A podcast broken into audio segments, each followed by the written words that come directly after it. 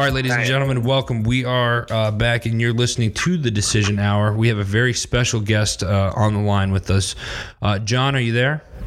Yeah, I'm here. Good. I appreciate you uh, taking time. John, you got a very important message uh, that you'd like to share with all of our listeners uh, here at the Decision Hour and on the Heroes Media Group uh, network. So, uh, John, why don't you go ahead, introduce yourself, and, and then I'm just going to turn the mic over to you, buddy.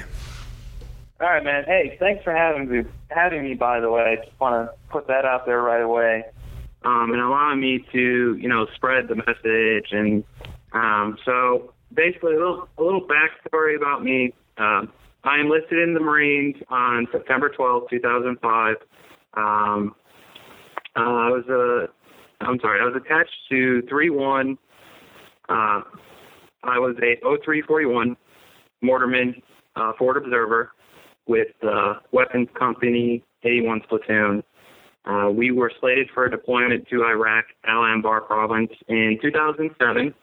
Um, we were deployed, and uh, short, long story short, my I was in the lead vehicle as a machine gunner, and our vehicle stepped on, or not stepped, rolled over a pressure plate IED, and I don't know if I came down on my Kevlar or my head hit the actual machine gun, but my head somehow impacted something hard, causing a traumatic brain injury, which made me lose. Let's see, I was going on 22, so 21 years of my memory. Uh, vestibular, fancy word for balance. Uh, short-term, long-term memory. Um, there was something else. See, now I'm having problems with it. Uh, so speech was another one. Um, I never fully regained my memories whatsoever. Um, then I still have problems. Like I'll, it seems like I'm sometimes retarded because I'm, I I know the word I want to say, but I can't say it, or I can actually spell it out, but I can't physically say the word.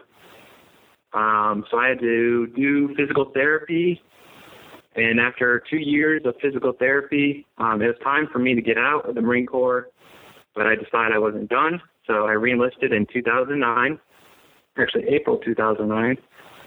And uh, my unit again was uh, slated for an Afghanistan deployment in 2010. We were deployed to Helmand Province, Afghanistan, and at the time I was a corporal as a squad leader with three guys underneath me. Um, and one day we were doing some knock and greet in a small village. I was up front with the metal detector, and uh, we walked into a compound. And you know, of course, I walk in first. My guys walk directly behind me. I sweep the individual rooms as close as I can get. They go in the rooms, they clear them. Everything's good. Clear the goat area, clear the bathroom area, clear the storage area. Everything's good, man. Turn around and tell my sergeant, hey, I'm going to go stand security outside with some guys. I just I turn around and next thing I know I'm being flown through the air. Um, very very traumatic injury. I was immediately a triple amputee. Both legs were amputated just above the knee. Right arm was immediately amputated above the elbow. Uh, left arm was basically hanging on by uh, sinew, muscle, tendons. Yeah, no bone. I don't think I don't think any bone was attached. I can't remember. I have to read my medical reports apparently. Uh, I had a degloving incident, which basically the skin was peeled off of my left arm, also my left forearm, I should say. So after uh, a lot of battles, I was put down, not put down. I was uh, sedated for about two, two and a half months. Came out, and uh, I was told that I was a quadruple amputee.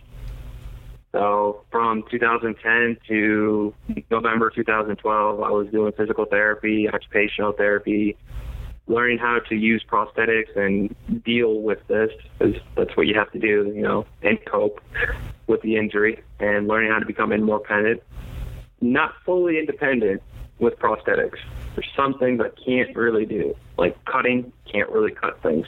I want to be a chef, so that's kind of important to me.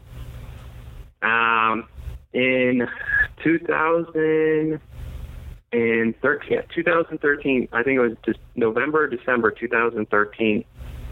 I knew about a guy in Spain who got a double leg transplant. So I Googled him And all of a sudden, I saw that there was a hospital in the United States looking for uh, leg transplant for people that wanted to be leg transplant recipients. Immediately just started blowing up their phone and their emails, just sending them countless emails with pictures of me saying, hey, please, you know, get back to me. I'm really interested in this program.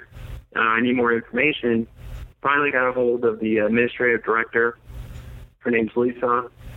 And, uh, you know, we talked to the, I talked to the doctors and everything. And they said, hey, why don't you come up after the new year because you know doctors go on vacation sometimes. I guess apparently that's a thing that they do. and went up there in January, got tested, whole bunch of tests. Some of them weren't so fun. Um, and uh, they told me that they yes they can do a leg transplant, but only on my right leg because my right leg is amputated just above my knee. But because of a flesh-eating virus that I picked up in wonderful Afghanistan, uh, the flesh-eating virus ate my first layer, my abdominal muscle, and my left leg all the way up to the uh, I'm a, what's called what's known as a hip disarticulation. So, so there's nothing to attach a left leg to. So they said that they could do the right leg, but they would like to do my arms first. Um, so I said absolutely. You know, and I told them about me missing my left bicep because once again, flesh-eating virus ate that too uh, and they said, you know, we can transplant the donor's bicep into your arm. So after a lot of testing, I had to do a whole bunch of psychological exams because of my traumatic brain injury. They wanted to make sure that I could comprehend what life was going to be like as a transplant recipient. That means no smoking, anything, even if it's legal, marijuana, nothing, cigarettes, nothing. Drinking is okay, but I can't become alcoholic. They want me to live a very, very clean life. Um, you know, if I, if I decide to travel the United States, they want me probably to make sure that, you know, what's going on there, probably check in with them too. I can't really talk to them about that, but yeah, I've seen some scary things. Um, and in February, I think it was February, I got approved. I needed a few more things to be done, a few more tests and after these tests, I finally got approved. And in August 27th, 2014, at 11:03 a.m., and this will remain in my mind to the day I die, most likely, I was approved for a double arm transplant. And um, they, you know, they put me on the waiting list. Thankfully, there's not that many people waiting for arms. Um, so I am on top of the list for my age group, and uh, with my skin color and gender. And uh, so I'm on top of the list, just waiting. And I'm on here today because uh, the main reason is to raise awareness for the need of donors, not just organ donors, but skin. I'm not trying to creep anybody out, but skin, eyes, face, and limb transplants. You know, there's been burn victims. There's been firefighters who get third degree burns in their faces, just completely deformed because of their what they did, what you know what they do. That but every day they run into fires to save your kids and to save you, and you know they need skin or they need face or they need eye transplant. Whereas I, you know, ran into combat and I knew what my job was going to, what possibly could happen to me, and it did. And now I'm trying to get an arm transplant to hopefully be able to go to culinary school and become a chef. And I'm trying to raise awareness for that. So, so John, this is something. First off, you, you know, you, you hear a lot as, as a fellow veteran. You know, I was I was in the army myself, so, so thank you, brother, uh, for your for your sacrifice and and and, and being brave enough to come on and, and, and tell your story. You know, I I personally I, I have not uh, you know, I've heard of you know, you, you, know, people getting like kidney transplants or you know, that need a new yeah. set of eyes or or something like this. But but I, have never heard of anything like this uh, before. And and that's the part of the problem too. I mean, the very first quadruple amputee from the Iraq-Afghan wars, Brendan Marrocco. You know, he's he's had his transplant since uh, December 2012, and you know, I tell people about this transplant, and they're like, no, you, you, you know, you're kidding. You're, you're you're messing with me, right? I'm like, no, man, I'm not messing with you. This is this shit's happening. Right. And and and I, I can't even I, I just uh, so let me let me ask you this, John. How do how do you know people that want to get involved, people that want to donate, uh, you know whether it's it's money or they eh, uh, or they have a loved one that's a uh, that's a donor, how how can they get involved with with what it is that you're doing? How do they reach out to you? Well, the first thing, I mean, the main reason that I'm here is to raise awareness about this and try to hopefully potentially change somebody's mind about becoming a donor. I mean, believe it or not, quadruple amputee, I can drive. I was at the DMV the other, uh, like a few months ago, and the guy next to me was doing something there, something with driver's license. And I was already approved. And, you know, the lady asked him, like, hey, do you want to become an organ donor? And he said no. And I told him, I was very polite. And I was just, you know, hey, man, I didn't mean to be eavesdropping. And I was like, look, you know, can I tell you my story and hopefully change your mind? And after I told him about this, he's like, you know what? I think I want to become an organ donor. So the first step, and I'm sorry if no one's, if you guys aren't an organ donor, this is going to suck because, you know, no one likes to go to the DMV and wait. Um, but you need to either look on the front or back of your driver's license. And if you have that little heart symbol, that means you're an organ donor. If not, please reconsider becoming an organ donor. I mean, I'm a I don't know if I can be an organ donor because of uh, the asper. Uh, it's called the aspergillus, the fungus that ate, and plus I had a blood transfusion. So I don't know if I can become. I haven't talked to my doctors about that. But if you can, if you have no medical reason, really reconsider your decision because I mean, why not try to turn something that you, but something bad into something good? I mean, like, I think it was a month ago, I saw an article where a young man died and he was an organ donor and his heart went to a Vietnam veteran. Somehow this Vietnam veteran found that family and allowed them to listen to their brother, their husband, their son's beating heart in this man's chest. And just in the pictures alone, you can see, I don't know if it was his wife or his sister and his mom, like just breaking down crying while they're listening through this uh, stethoscope and everything. It was just so moving and compelling. So that's the first step. So unfortunately, you have to go to the DMV and wait for them and just up. I don't know if you can do it online in some states, but just go to the DMV and switch it. Switch it over. And the next step I think is probably going to be the worst one. Is you need to sit down, your husband, your your wife, um, your mom, your dad, whatever it may be, your next of kin, and tell them what your wishes are. Tell them that hey, look, I heard Sergeant John Peck's story, and look, he's trying to raise awareness for this, for the need of more organ donors, but he's also trying to raise awareness for the need for donors for skin and face and tissue, and eyes and limb transplants that are happening nowadays.